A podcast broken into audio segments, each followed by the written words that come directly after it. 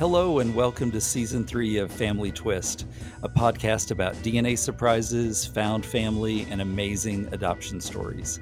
I'm Kendall Austin Stulse, and my partner is Corey Stulse. We've had fabulous guests during seasons one and two.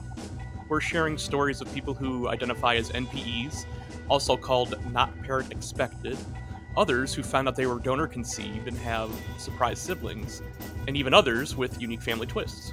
We started this podcast to spotlight Kendall's adoption story and his discovering both sides of his biological family in 2017. So if you're just finding the podcast, we encourage you to start with episode one to learn more about Kendall's journey. Thank you for listening. Thanks for listening again on another episode of Family Twist. Kendall and I are tickled pink for this episode because joining us is writer, director, performer Del Shores. And really, the reason that Kendall and I are sitting here right now is because of Del and his play turned movie turned TV show turned movie sequel, Sordid Lives, which is a favorite of, of many a folk. So I was in a local production in St. Louis of Sordid Lives. Kendall attended the cast party we met and pretty much the rest is history True. so Del thank you thank Yeah, you The word twist is good. You're a little are. twisted to, you know, fall in love over sordid lives. But, but I'm glad to hear it. And I'm glad to hear that you're still together. And I'm, you must stay together because I don't want to get Right. blamed. absolutely Ever. yes Say it was Del Shores' Yeah. fault. well you know one of the reasons that we wanted to have you on of course was you know the fact that you're the reason that we're sitting here today doing this podcast, but also because you and Kendall have some similar background as growing up in the South, also growing up as strict Southern Baptists. So I'll let Kendall jump in from there because I was raised Catholic and he gets on to me about complaining about going to uh, one hour a week church as Yep. opposed to his, you know, Sundays, which were, I don't know, and Kendall, they were able just to talk to some priest and get forgiven. They, they could just sin Yep. and go to confession. Yep. And we just had to live with guilt. Corey, my mother, who is the real Latrelle, had. So I always teach when I teach acting. I always give this as an example of how much you can do with an opinion against a word. And my mother would always. She had a real problem with Catholics. You you know, we were so superior Absolutely. to Catholics. I don't know if that's the way you Yep. grew up, Kendall, but you know, they worshipped idols and Right. you know they they they weren't real Christians, and she would always go, "Oh, she's Catholic." That's Yep. the way. That, Yeah. that that's the opinion. Bless her heart. She's going to hell. it's true. Uh, exactly very true. exactly oh um what are your earliest memories of of going to church Del I don't have any memories without church. It, it was such a part of my childhood. The first thing that I remember about life was that we always went to church. You know, and it wasn't just once a week like you, you Catholics. Uh, we had to go. You know, it was there's Sunday morning, Sunday night. There was Sunday school. There was training union. There was, you know, uh, Wednesday night was the Mhm. prayer meeting, and that just went endless. When one of those old people started praying and wouldn't stop, and uh, then there was visitation, and you know, it was just it was a lot. I have good memories of the church, though, quite honestly, Mhm. because I loved Vacation Bible School. I loved, you know, Sunday school was fun. I, I had a conversation recently with my brother, and he said, You act like we had very different childhoods. And I said, We did, because I had a secret and I heard the mm. rhetoric that you heard, but I heard it differently. And, you know, that's why I wrote Southern Baptist Sissies, because we heard those sermons mm-hmm. very differently. We had no shot. when I think about what the ministers, our pastors would say in the pulpit, I mean, you know, for me, there's no other word other than bullying. When I, you know what I mean? In, in retrospect, it's shocking the things that, you know, not only about Catholics, but, you know, uh, about everybody. I mean, just others, you know. Yeah, some guy was quoting scripture on Twitter to me and I said, "You have picked the wrong fight, brother. Don't fight with a preacher's kid who knows the Bible as Yeah. much as you, because I will fling those scriptures right back at you." And they always seem to forget that, you know, the complete Matthew seven. Just start from Scripture one. Judge not, go all the way through to 15 and find out that you're a sheep in wolf's clothing and you know you come as ravenous wolves and as a false prophet. I mean, it's just endless how the judgment is continuing. And what's really sad is mm-hmm. what's happening in our community again. I mean, we have such rhetoric from politicians of hatred towards the trans community, towards the. I mean, it's like, okay, now let's go after drag queens. I Oh, mean, yeah. what the fuck? Sure. You know, can I say fuck on here? Okay, okay. Good. And that guy that I got in a, a tiff with on Twitter, he was all mad because my friends Chris Hamlin and Latrice Royale, who were married, were on the news. And, you know, their whole message is just let me entertain you and let's have some fun. Mm-hmm. And we're about love here. And then this guy was going, groomers. And I'm like, Right. first of all, you don't know them. Yeah. So anyway, it's useless information to them and it's useless to argue. Someone asked me recently, they go, Why do you continue to argue with these people? And I go, Because it's fun and I try to entertain you when I do. I mean, Wow. so George Santos blocked me this week on Twitter. That's kind of fun. you know. I mean, Exactly. congratulations is what I have to say. Right. You know, it's like, and, and I think at some point people hope that we'll just be quiet, and it's like, well, we're not going to, and so you know, No. um, that's important too. I think because when I think about young people who need to see people our age and older kind of standing up to these idiots, that's what needs to happen. you Right. know? Yeah. And what's kind Yeah. of wonderful now also is that there's been such a surge of kids coming out younger and embracing who their, authentic self is that we don't have to fight as hard because they are just right there. You know, they they will smack. I mean, I don't mean smack in, in a violent way. I just mean with their words, and they have that ability now. But it's unfortunate that we thought, okay, 2015, we got gay marriage. Oh, we're fine.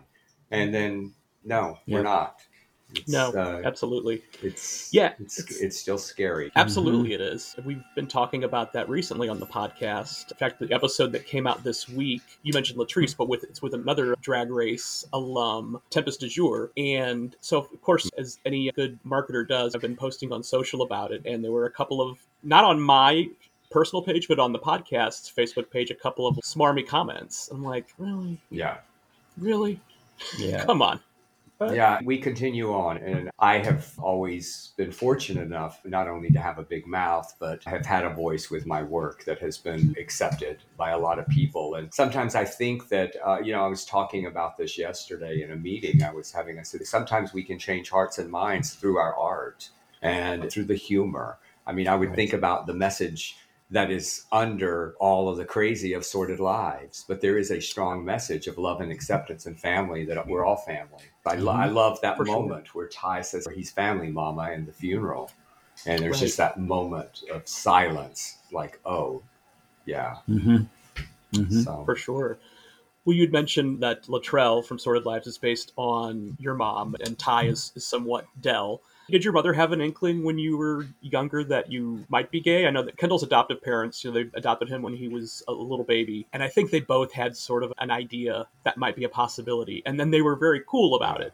But then they didn't live to see him in a gay relationship. In fact, he married his high school sweetheart um, A female. Yep. right right after high school. Yeah.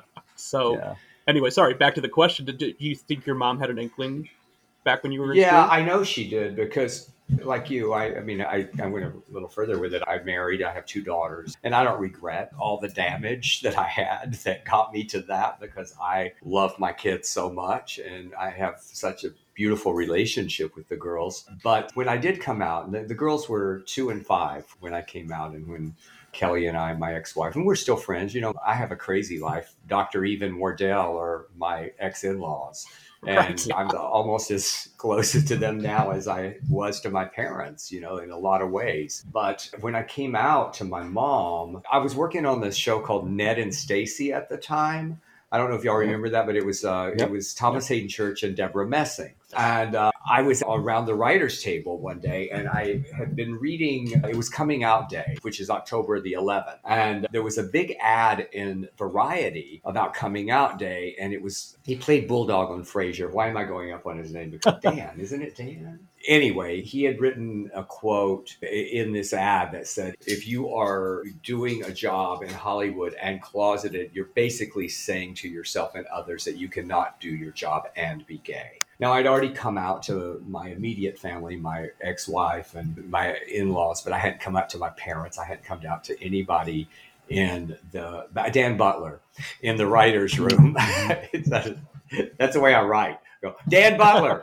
Uh, just hit me. So, um, so I digested that, and then there was some, there were always like some comments that were borderline, maybe more than borderline homophobic around that table in the sitcom mm. world. And someone said something, and I said, "Me too," because he was talking about somebody that he knew whose husband had come out as gay, and I said, "That's why my marriage was also over." And he goes, "What?" And I go, "Yeah." Mm-hmm. So most of the writers suddenly had to take a phone call, and I was just left there, and I thought, okay and, and, we talked heart to heart because he had said some things that now he were echoing in his mind and he lo- loved me as a human and so it was tough. Anyway so i thought i need to come out to my parents. If, you know this is it's time. I talked to my therapist about it and she said start coming out to people one by one who will be okay with it. And so the first person i called was leslie jordan and he just screamed, "Oh my God, we're going to have so much fun!" and uh, so I knew he would celebrate, you know. Yeah. So it was October 11th, and my parents' anniversary is October the 18th, and I was like, "Oh, I was going to write a letter. I was going to be like chicken shit, just going to write a letter." and then I thought, oh, goodness, I don't know. I, am scared to mail it because the mail's slow sometimes. What if it arrives on their anniversary? That would be the worst anniversary gift. You know, you don't give a gay son for a 40th anniversary. You know, so I, I mailed it on their anniversary because I thought that then I'll be safe.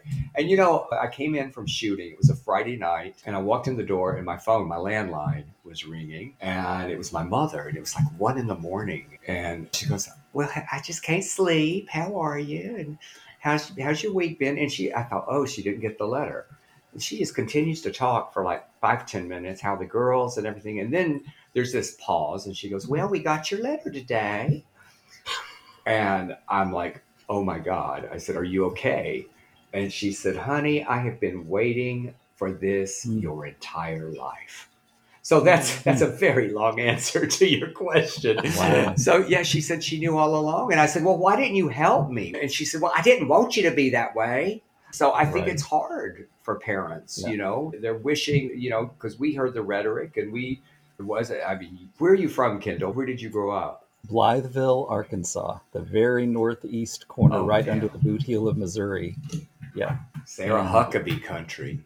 Yes, yeah. Mm-hmm. yeah. and yeah, yeah. Well, you know, then. I mean, you know, it's not just the church, it's society, it's the boys at school. It's like mm-hmm. there's so much. And people say, well, why did it take you so long? And I said, because I did not want to be gay. I was told that it was the worst, most horrible thing that you could be. And I didn't want that. When people say, "Oh, you you made this choice," I go, "No, no, no. I made the I made the other choice. I tried desperately right. not to be." It's amazing how much I love being gay now you know, yeah. after yeah. you finally start loving yourself for true. who you are. It's true. And, you know, I think back about my adoptive parents. My mother died when I was 10. So she and I had talked about the gay thing a little bit before she passed, but so most of my conversations were with my adopted dad. And, you know, think about the timing. I started talking to him about that when I was 11, 12 and the AIDS epidemic had just started being yes. a thing. And for him, mm-hmm. he was terrified for me. He was hearing already about people that we knew that were being affected, and he was just mortified. I mean, not, I don't think about the gay thing, about, you know, he didn't want me to become ill. It was, yeah, it was a logical response, I think, for a parent to have. And yeah, he didn't seem to care at all about the sexuality thing. He was just like, he was very very concerned about safe sex. And so you know he would like throw condoms at me mm-hmm. constantly you know. I don't know what you're doing but wow. wrap that thing up. You know he was very and really when i think about it being in this little well that was very progressive for arkansas. It really was. And i mean and he was one of the senior deacons in our church but he also had never been you know neither of them even though they were just dyed in the wool southern baptists they weren't bigoted they just weren't those people for my little town they were the most progressive people i knew Yeah, if you wish you had come out earlier, then you wouldn't have the kids and this and this and this. So you you can't. But Right. I do wish that I'd known that my mom would have been so supportive. It would have been a very Mhm. different thing for me. My, because she was my first ally. I talk about this sometimes in shows where it feels like a lot of Southern parents and a lot of religious or fundamentalists, they do research against us. So they go and find six scriptures, you know, mostly in the Old Testament. They've got that one over there in Corinthians, I think Mhm. about the effeminate. Which you know, Right. if they go back and do real the research, it's the temple whores. You know, it was the temple prostitutes. But my mother, when my mother died, I found she had all these files, and I found a, a file that basically said gay research. And she had one of those computers where you had to, when you printed it out, you had to tear the what, what's it, like yeah. a dot matrix, I think they were Uh, yeah. called or something. And Yeah. so she had all of these papers in there where she had done all this research on my behalf. Hmm. And I often think about how she didn't try to prove me wrong. She tried to support and prove me right. Hmm. You know, hmm um, Well, I my dad, I had of a- course, was a little different than that. hmm. Sure. Yeah. My father died before I came out, and I think he would have come around to it. But I mean, you know, I definitely heard some comments when I was Mm. younger. And I mean, I wasn't the most effeminate kid, but, you know, I guess enough that, you know, he wanted to make sure his son wasn't, you know, Mhm. hmm yeah. It's like butch it up, butchered up. Right. Right. Exactly. Yeah. Yeah, I really didn't have that. I'm. Pre- I feel pretty, you know, fortunate. Well, you're so manly. No. I, I think I probably was effeminate. They just didn't seem to care. They were just like, whatever. You know what I mean? I joked with my father as I got older. I was like, you never were a hippie, were you? I mean, he wasn't, but it's just, com- you know, I was always, you know, joking with him like that he felt so progressive for where we were. so it's kind of amazing. Yeah. Yeah, Yeah. well, maybe he's a little more evolved than a lot of, of you know, Yeah. especially Yeah. my, my kinfolk, as we call them, the kinfolk. That's right. Does someone officially leave the Southern Baptist Church? How does that happen? Like, Hmm. where? Well, Well, I left because when I came out here, I went to First Baptist of Beverly Hills, which is really West Hollywood. I just love the pretension. It's on the other side of Doheny on the West Hollywood side, but they named the church Beverly Hills, and it's not in Beverly Hills. I was active in that church for a couple of years from the age of like 22 to 24. And then I left the church, not over being gay. I left the church originally because I was working with all these older Jewish folks at the Daily News. I was doing telephone sales as an actor. And I just fell in love with them. And I just thought, what God would send these people to hell? It was just so weird to me that, and it, uh, so that's where I started really questioning the church and their stance and how rigid they were. So that was sort of the first rebellion that I had. And then after I'd written Southern Baptist Sissies, after I'd written Sordid Lives, I get this invitation to come back to this reunion at First Baptist of Beverly Hills. And they said, as a member. And I thought, mhm. oh, I'm still a member of this church? So I wrote them and I said, you may have missed it, but I am not exactly there. an ally of, of the First Baptist Church of Beverly Hills or any Baptist church. So would you please take me off of your roll? And please write me back and confirm whether you have to vote on it in business meeting on Wednesday night. I need it done. And they Mhm. did. Hmm. So then I did some article in the LA Times and I talked about that. And they called the pastor and they were going, Is Oh. it true that Del Shores uh, removed himself from the role? Because I was like, When the role is called up yonder, I will not be there, not with you. Yeah. When people say, Oh, you're going to hell, and I go, Good. Because I don't want to go with these assholes. I don't want to go wherever they are. Uh, exactly. but honestly, my brother left the Southern Baptist Church recently. It wasn't over, Hmm. you know, LGBT. It was over Trump and Hmm. The the continued support that so many people. And then it was finally when I don't know if you followed where all the molestation and the sexual assault was covered up by the Baptist Church. And that was the final straw for him, which was Mhm. shocking to me because my brother was a Southern Baptist minister as well. Oh, Wow. So it, you know they're down. they're down in attendance, y'all. Right, Um, right. it's not as They needed you back on the rolls. it's, they're just They're trying to artificially were keep those numbers up. Yeah. Right. Yeah. Yeah. Well, you know, it's a good question though, Corey, because usually the, it's called transferring your letter is what it's called in the, in the Southern Baptist Church, where if you move churches, you know, for the new Yes, church to that's right. accept you, you have to quote transfer your letter, and it used to be I don't know what it is, probably digital now. When I was still involved um, a hundred years ago, it was a physical thing. Like I had to request when you I walk down the grad aisle. Yeah. Oh, yeah. And when I went to grad school, I switched to a new Baptist church and I went down the aisle and said, I'd like to join. And, Yeah. oh, well, we've got to contact your old church and get your letter. I'm like, who from Bert and Ernie? Like, what, who, what is that? you know, whatever. I was like, okay, Yeah. you know, and you're right. Del's right. When I officially could take no more, I had to write them and say, I don't know what your process is. Do you burn the letter? What do you make a paper airplane? I don't know what it is, but please get rid of it.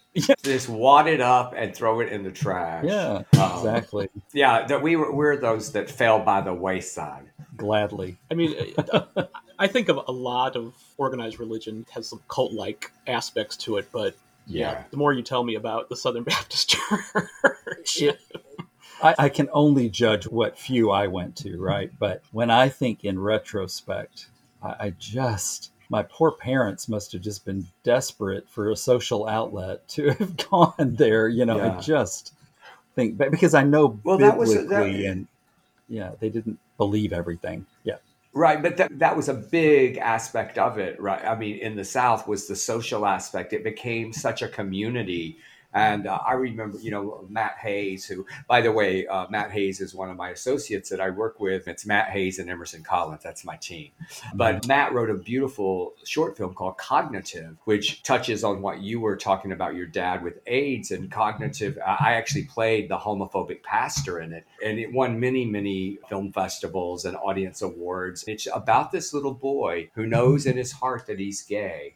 And the preacher says that AIDS is a punishment for gays and he thinks he has AIDS. So he doesn't think he's ever going to make it to adult. And that's what Matt lived through. And he was talking about how when he found out in, in the movie, this nurse says, No, that's not true. You're going to grow up and you're going to do wonderful things. And it was like this nurse gave him this beautiful gift. But Matt said when he got older, it was his departure from the church.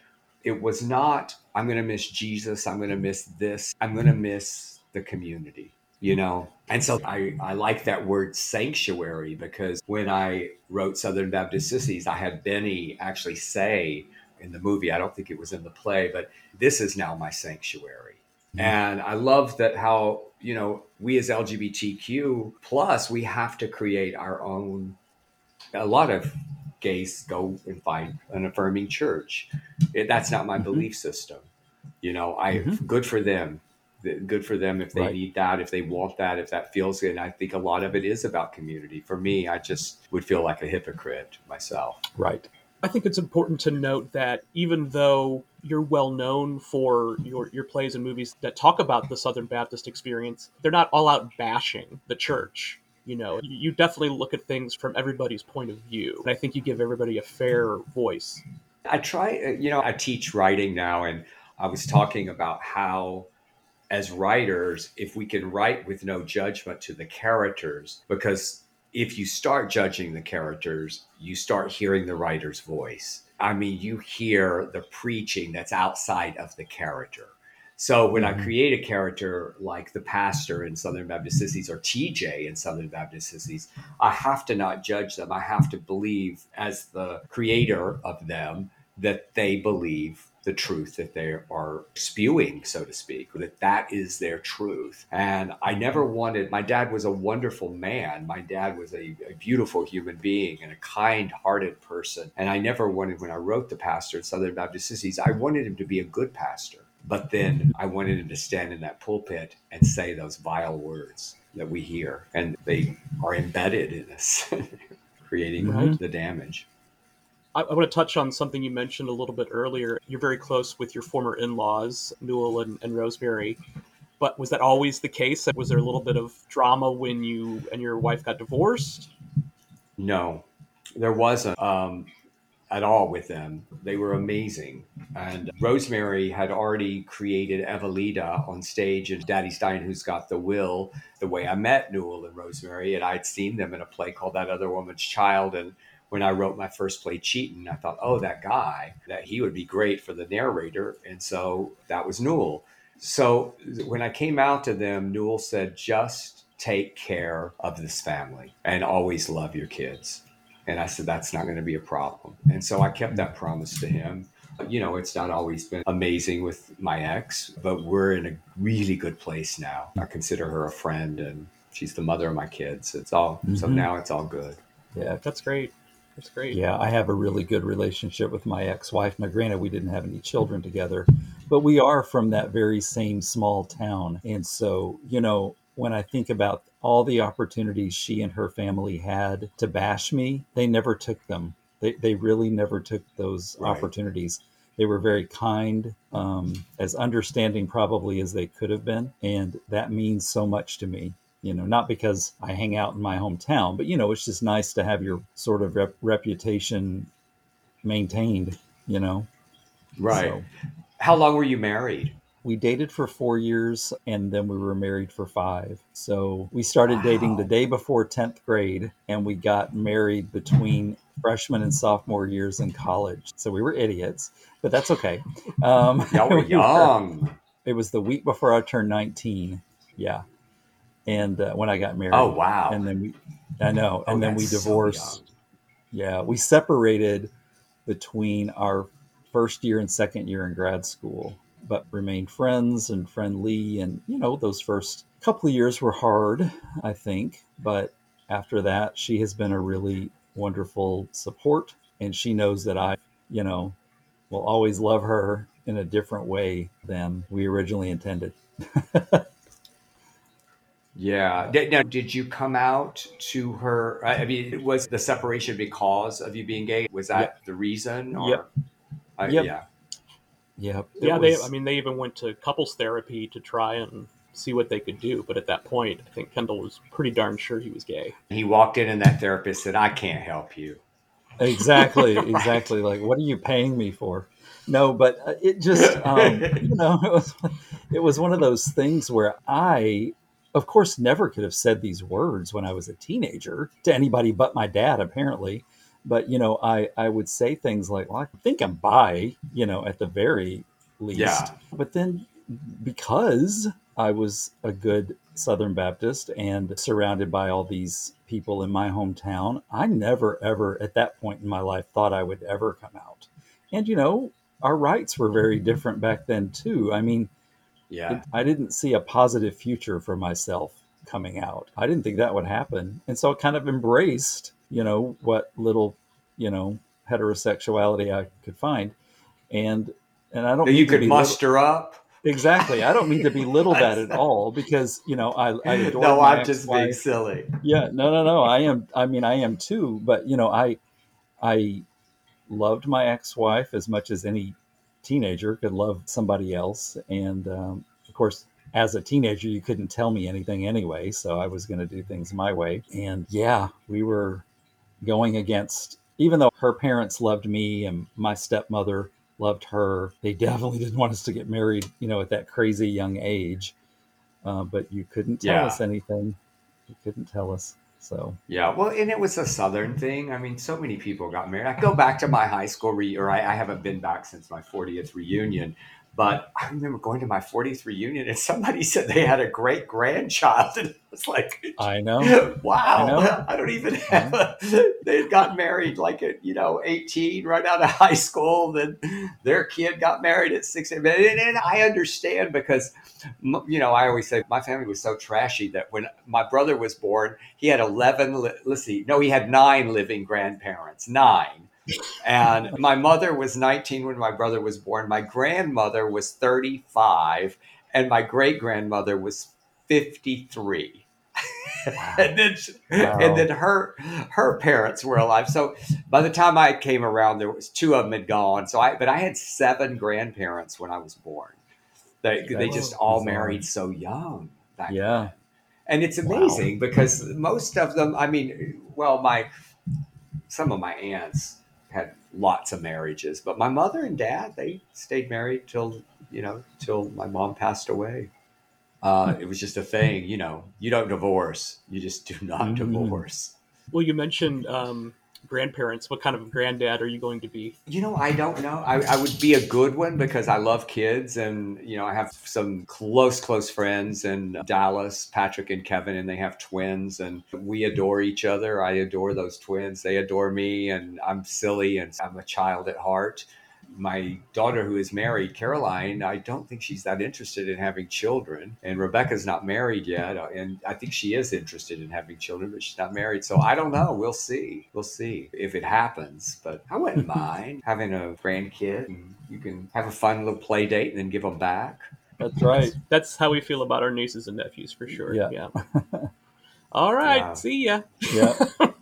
It's been It's real. been good. Yep. Right, right. They're tired. Come get them. Del you said something earlier that cracked me up inside. When you did the voices for your mother and Leslie Jordan, Leslie was way more effeminate than your mother's voice. I can do a pretty good Leslie imitation. You can. Yeah, Yes. because I've done it so many times in my shows. He always called me by my real name, Delford. He would, Delford, have you seen, and I just fill in the blank, so and so on that commercial? My God, she's gotten big. Well, he, I miss him so much. he definitely warmed a lot of spirits during the pandemic. He was one of the heroes of the Yeah. pandemic, as far as I'm concerned, with his social posts and stuff. And I think so many people discovered him. We had someone just a few episodes ago that I don't even know how it came up. Oh, she wanted Leslie to play her father in the movie. She's writing a book about her life and her father after he came out of the closet. She said, "Oh, I would have loved Leslie to play my dad in a Oh. movie." Yeah. Um, Her dad must have been very funny. Yeah. Because it sounds Leslie, like Leslie was sure. organically funny. He just, you know, I think that one of the reasons that so many people were affected by his death to the degree that they were is because they truly felt like they knew him. He mm. sort of reached through the screen on Instagram because it, he'd get so close, and you know, he'd he never got the framing right. I I told one day I was telling Emerson, I said, I said, Emerson, maybe we should go over and teach Leslie how to frame himself a little better. And, and, let, and Emerson goes, no, we don't want that. That people love that because he just was always like half a face, and you know. yes. Oh. When you think about him, what memories pop into your head? Oh, there's a million. I mean, he, you know, this house. I've got two of his couches and his lamp and his pictures. There's a million Leslie Jordan stories. I'll tell you one that this came to mind because he was the godfather of my oldest daughter Rebecca. He claimed them both, but he really wasn't. And by godfather, we didn't really ask for spiritual guidance. We just wanted good gifts over the years. So, you know, we thought, oh, Leslie, will, Leslie will give them really good dolls. And we had chosen because I was close to Patrika Darbo at the time, who did Daddy's Dyin' with me and created Noleta and Sordid Lives. And she was in my first play, Cheatin'. And but he called her P. He go, P, they, they chose us to be the godparents. What are we going to do? What are we supposed to do? I think it involves like church and shit. And uh, Patrika said, Well, we're just going to have to tell him I'm an atheist and you're a homosexual. And we'll do the best we can. Leslie. Leslie loved telling that story. So, you know, so, so we did the best we could. So, but it, uh, you know, his his death was very, very hard on my children. He, they, Mm. he was such a good uh, gunkle, as Yeah. he said it. It was a lot. It was, whew, it was, uh, you know, I recently changed my estate, you know, my trust because I never imagined my life without Leslie to the degree that I had left him in charge of my intellectual property and my trust. So, Hmm. and he was older than me, but not that much. He was only 22, 22 or 23 months older than me. Was he always? He did. And, you know, people always thought he was older, but he would have been 60, he would have turned 68 April the 29th. Well, one of your great gifts is certainly finding the right person for the role. For absolutely, he played many a great part, but you know, Brother Boy. That's the other thing that was so difficult for me is you know that thought of never getting to write for him again was just. I mean, I there was so much to our relationship, but he always heard those mm-hmm. words just like he heard that rhythm, just like I heard it when I wrote it. Yesterday, I had a meeting about directing a movie and I was saying, you know, I'm not that good of a director. I'm just really good at casting. That's why I worked with Dale Dickey 19 times now. I've worked with mm-hmm. so many great actors. And uh, it's it is. It's just like I have so many times asked for something, saying, I want Rue McClanahan to be in my series, and LOGO has no money to pay you. And I, I right. would often get what I really didn't deserve, you know. And I I've been fortunate to work with amazing, amazing people. Well, I think they were also fortunate to get to speak your words too. I mean, it's and well, you know, thank you. It's uh, just you know, name after name is coming to mind, but you know, Kendall um, Beth Grant has a special I, place in his heart for I, sure. I don't really get starstruck very easily, but I remember when I met her, I was just about was dumbfounded. I was just like, I'm supposed to be speaking now. I'm supposed to be, you know, I'm supposed to be saying. She was so kind and so, you know, like oh, honey, you're fine. you know, I was like, uh, no, I'm really not. Yeah. But thank you for telling me. Really yeah, Beth is really down to earth. I feel like that what happened with that body of actors that came into my world in one way or the other, we just became this kind of crazy family. And, you know, some of my best friends, I, Ann Walker and Dale Dickey and the Alexanders, and I still, I mean, Emerson Collins, I see them weekly, all of them.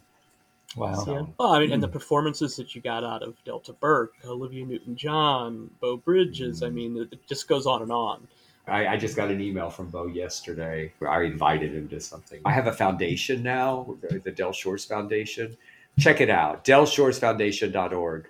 And what we do is we facilitate the opportunity for writers, Southern writers, LGBTQ writers, to create and enter a contest every year. And then there's a play winner, there's a screenplay writer winner, and a short film winner. And the prize for the play is that we have all these theater partners, and any theater that produces the world premiere, they get a grant of $10,000. The writer that won last year, Jigs Burgess, his play opens here in LA the 12th of August and I'm directing it and Emerson starring in it. And It was just one of these things that kind of happened where the director fell out because he's going to divinity school.